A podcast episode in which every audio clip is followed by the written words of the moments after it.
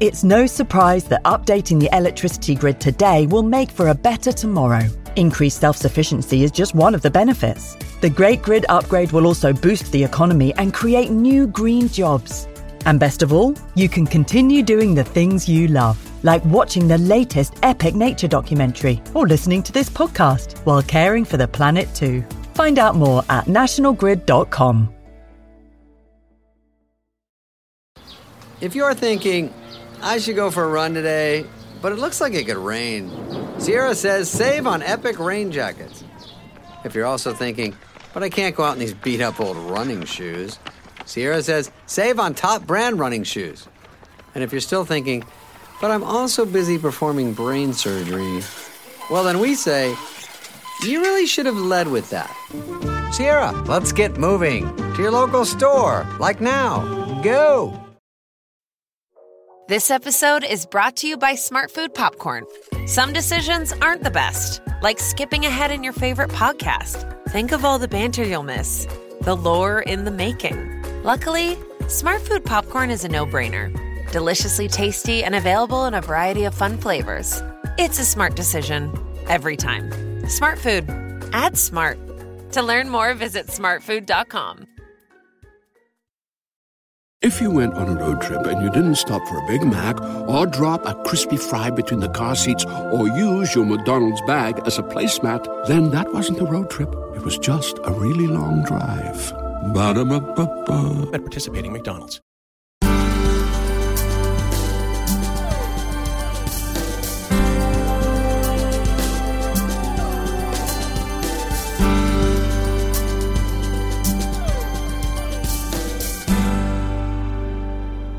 Hello, and welcome to the Countryfile Easter podcast, your behind the scenes guide to Countryfile magazine. With me in the studio today are Deputy Editor Claire Hargreaves, Hello. Outdoors Editor Joe Tinsley, Hello there. and our Production Editor Dave Perrott. Hello. Um, we're here to talk about the new issue of Countryfile, uh, among other things, which hits the shops on the 9th of March.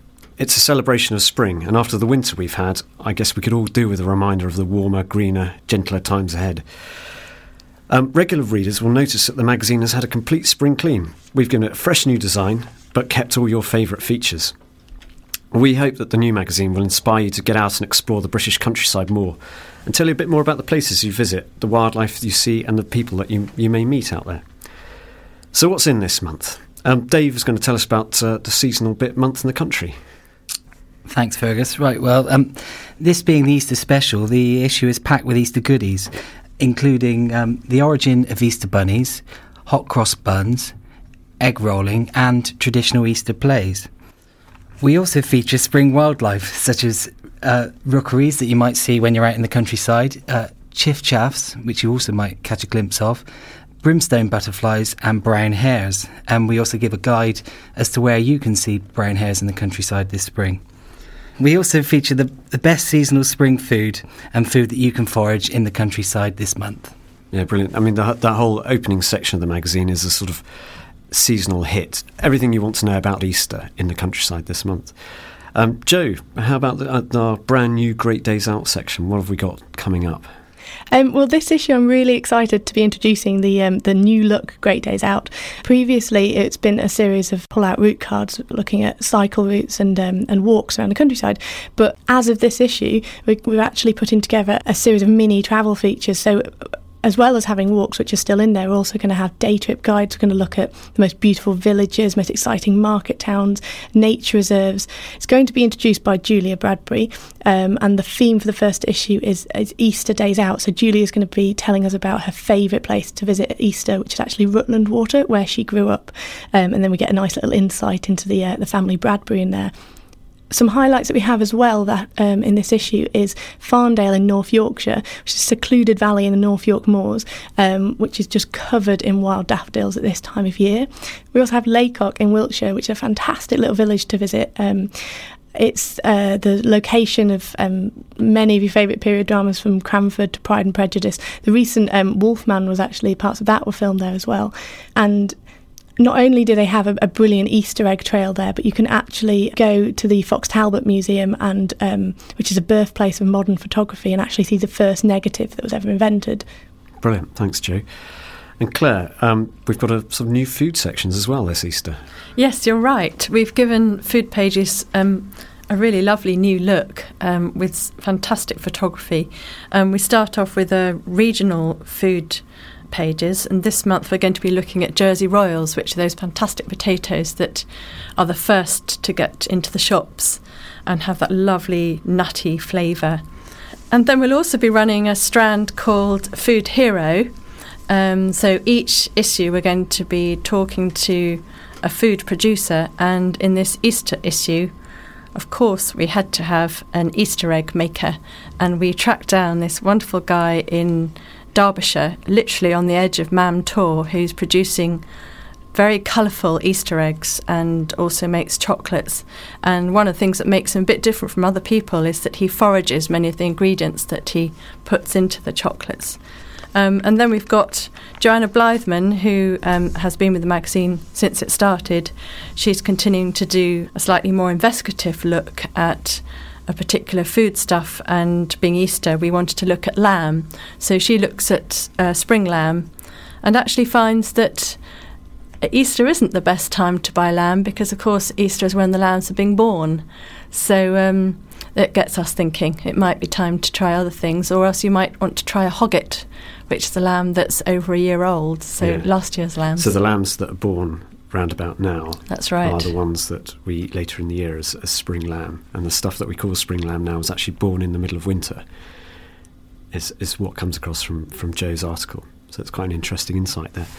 And on the subject of lamb, we've got a big feature this month to tie in with Lambing Live, Adam Henson and Kate Humble's sort of spring watch for farmers, which covers the lambing season. So it's a week of live TV from the lambing shed. Our feature looks at a year in the life of a sheep farmer, so you get the behind the scenes, how we got to the lambing stage in the first place. Um, you'll notice on the cover actually, um, Adam clutching two lambs. That whole cover shoot was a great story and a bit of a bit a bit of hard stress, hard work getting there. But uh, you can see how we got that cover shoot and that uh, those lovely lambs in Adam's arms in a video that we produced. Um, you can find it on our website at www.bbccountryfilemagazine.com. On the, and on the subject of features, uh, the other big, big feature in the magazine is a piece that I've written on my favourite place in Britain to go for for a walk, to go and explore. It's the Marlborough Downs in Wiltshire, which is a wonderful area of chalk upland full of earthworks, barrows, henges, and hill forts, and it's an absolutely magical place to go. I hope you enjoy the feature, but as a taster of the area, I've done a little outdoor broadcast from a walk I did up on the hills there. Here it is. I'm sitting on Giant's Grave, high up on the Marlborough Downs. It's a, it's a huge earthwork on a very steep hill just near uh, the town of Pewsey, just north of Pewsey. It's sunny, there's no one here at all, it's absolutely stunningly beautiful. To the south of me is the Vale of Pewsey, and it's a patchwork of typical English farm fields, and in the distance, another great bank of hills rises up and that's the beginnings of the Salisbury Plain, another great chalk plateau. But uh, Pewsey, uh, the Vale of Pewsey separates that plateau from this, the Marlborough Downs. To my west, just beautiful sheeply hills rolling to the west, dotted with sheep, a few sheep here and there on the lowlands. They've been taken off the highlands for now because uh, it's a bit cold up here. There's still a bit of the January snow left in patches, which is quite amazing. Um, Giant's Grave itself is not a grave, not a burial mound, although there are many here. Um, it's, I think it's the remains of a settlement. Chalk Downland has a very characteristic feel to it. It's steep on one side, so the southern edge of the Marlborough Downs are very, very steep slopes called a scarp, whereas the north side is much shallower hills, or gentler. So it's almost like a sort of wedge shape across the downs, like rippling waves. Um, I'd love to draw you a diagram, but I hope that helps. Now, the crowns of these hills are often covered in little stands of beeches. So you've got a, like a like a little Mohican hairdo on top of the hills, and uh, you often get things like rookeries there or buzzards' nests. Good vantage points for looking out over the countryside, looking for prey, looking for danger. Uh, I'm in one of those vantage points now. It's a bit windswept, but really lucky it's sunny today, and uh, I can see for miles and miles. Just know, I can see Salisbury Plain to the south, but there are hills beyond to the east. More chalk hills, I think, possibly Hampshire, Berkshire borders. Um, mysterious. Would love to visit them someday, but at the moment, still heading towards Martinsell Hill, which is one of the most beautiful of all the Marlborough Downs. Uh, we'll uh, see what's there in a minute. Now, just heading into a very sharp little ravine. Um, quite unusual, actually. It looks like it looks possibly a very ancient greenway, a track up to that uh, uh, the settlement at Adam's grave, or sorry, Giant's grave. Uh, there's all sorts of paths I could take. Quite keen not to lose too much height because I'm absolutely out of breath after that last climb. But it's a fabulously mysterious path. Sort of covered trees cover it, so it creates a little tunnel. Um, but I'm heading back up onto the ridge. The turf that I'm walking through is extremely wildlife rich. Um, uh, obviously, at the moment it's January, so there's not a whole lot around, but I can see little mounds all through the grass. These are ant hills. Some of them, one here has been clearly dug up by something with big sharp claws. I imagine a badger, probably a very hungry winter badger, looking for ant larvae or grubs or whatever, whatever may be skulking de- deep down in the ant hills, waiting for spring to stir it into action. And there are lots of birds that feed on ants and their larvae, things like green woodpeckers, quite common on downland, where they come out and feed on the little insect insect life here. Ants, particularly, are their favourite. Crows around. There's not a lot of small bird life. I think that will mostly have moved. Things like yellowhammers and linnets move to the valleys at the moment. Right, so I've just clambered the ramparts of Martinsell Hill Fort, and uh, unfortunately, well, depending on your point of view, but lots of strange trees up here, lots of conifers growing in the middle, like old Christmas trees. I wanted to hollies and some hawthorn. Um, but you can't really get a sense of the hill fort itself. I'm now clambering down the other side of the outer outer bank underneath an enormous yew tree. Just staring from the top of the hill fort down into a most wonderful horseshoe shaped swirl of downland. Uh, that's Martin Martinsell Hill. Um, hidden away, it's very difficult to find. Um, easy enough on an old survey map, but to get here, you've got to walk a long way across open countryside or climb a lot of hills. But what a lovely, beautiful little treasure of the landscape hidden away. Hardly recommend climbing up to the fort and looking down into that. Absolutely stunning. So, walking across the ridge here, looking down into the Vale of Pewsey, which separates the Marlborough Downs, or Marlborough Downs as uh, locals call it, from the Great Chalk Plateau to the south, which is Salisbury Plain. Now, I don't know if you'll be able to pick it up on this recorder, but there's some distant booming now and again from Salisbury Plain. Anyone who knows that vast kind of no man's land um, knows that it's it's a place where the well NATO, British Army practice their tank manoeuvres for the next time that uh, they ever attack a chalk plateau, presumably now into the inner sanctum of the fort. There, I've stormed it. Did better than probably some Iron Age attackers years ago, but there's only a few yew trees here to keep me at bay. Just going to go through the gate on a very welcoming bench where I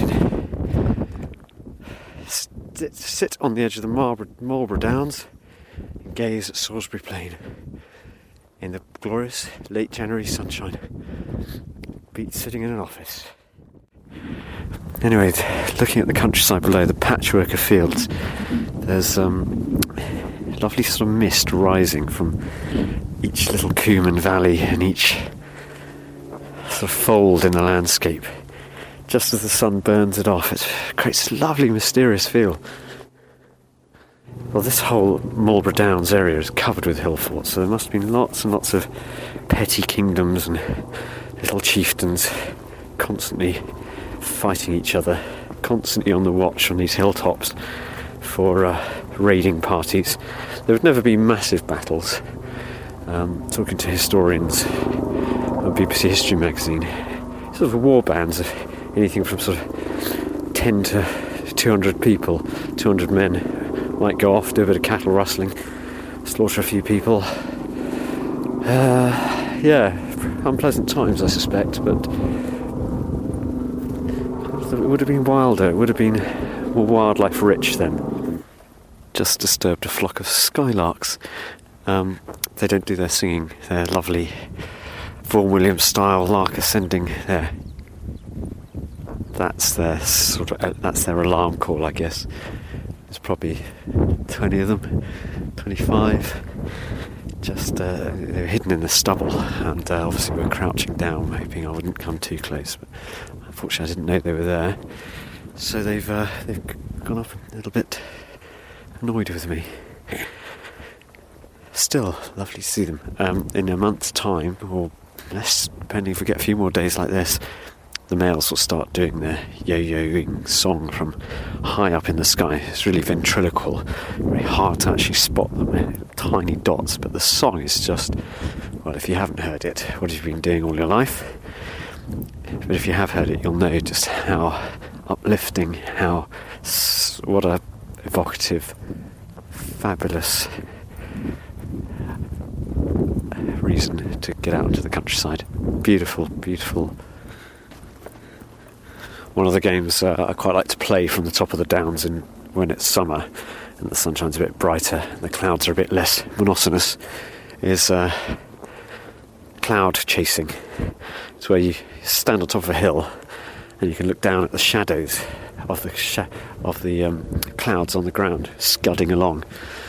And uh, well, they don't overtake each other. Generally, all going at the same pace, but it's a rather beautiful, fun thing to while away a few minutes, a few hours actually. Such things excite me. It's time to descend the hill from Giant's Grave back to the village of Oare in the valley below, the Vale of Pewsey there, um, right on the edge of the downs where I've left my car. So, just one last look at the scenery. To the front of me, so south, I can see little whipped peaks of downland, the kind of edge of the Marlborough Downs to the southwest, but directly south, kind of looming brow of the Salisbury Plain Plateau and all those tanks and artillery.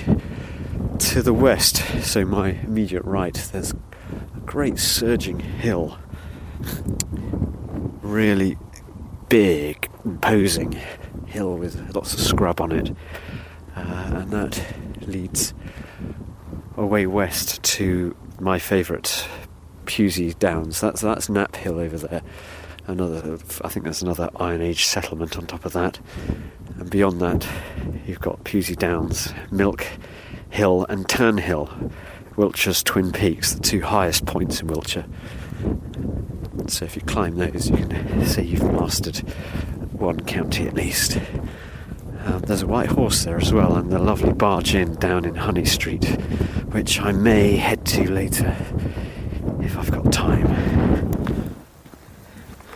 I wanted to finish this podcast on on a high, but I've just seen one of my uh, experienced one of my absolute bugbears of a walk in the countryside. Just walking back into the village of Oare, and there, to the side of the path, on a stone, or it's an ancient milestone, is a plastic bag filled with dog muck. So someone has taken the, ch- the time to pick up their dog muck, wrap it up, tie it up in a plastic bag, but instead of taking it home, they've left it for someone else to deal with. Um, I think that is pretty despicable, particularly as it's at child height. So a kid could easily sort of pick it up. I often see them hung on tr- bag these bags hung on trees at sort of kids' head height. Totally irresponsible. Don't leave it for someone else. Right, end of rant. the pretty village of Oare is coming up, and uh, I'm glad I've got that off my chest. But maybe I'll have a quick cheeky half in the pub and chat to the landlord. Cheers. As you can hear from uh, from my lovely walk, well, it was a lovely walk until the very last few yards when um, I came across the unfortunate bag of dog muck. Um, it really is my pet hate. Whenever I go on a walk in the countryside, I seem to come across these horrible things.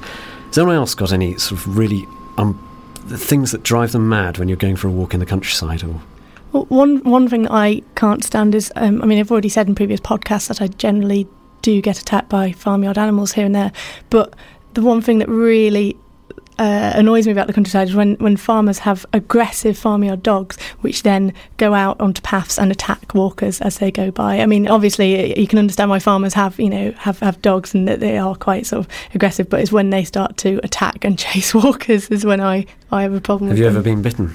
Um, I haven't been bitten. I've I've, I've come close. My my dad's been bitten, um, and I think you have as well, I haven't did you? get bitten by a sheepdog in, in the Welsh borders once, yeah. yeah. But uh, it's, Did that- it successfully get you into a pen? Or it got my hand into a pen, Oh, right. but the rest of me was fleeing over the hill. but um, yeah, it's it's pretty scary. And Dave, any well, I'm afraid my pet hate is um, very boring, and it's one that won't go away, and it's just litter in the countryside. I hate the fact that um, peop- the floor of people's vehicles is so precious that they can't stand an empty drinks bottle being on there for just a few minutes while they make their journey home. They have to throw it into the hedge. Um, and when I see it, I pick it up, but I just don't know why more isn't being done to stop this. it is very depressing that that sort of toss it into the countryside and forget about it. Well, that's it really for this month's uh, podcast. I hope you enjoyed it. Um, do let us know what you think. Do write to us at editor at bbccountryfile.com. Tell us your thoughts, anything we could include in future, and uh, hope to speak to you again soon. Bye bye from us all.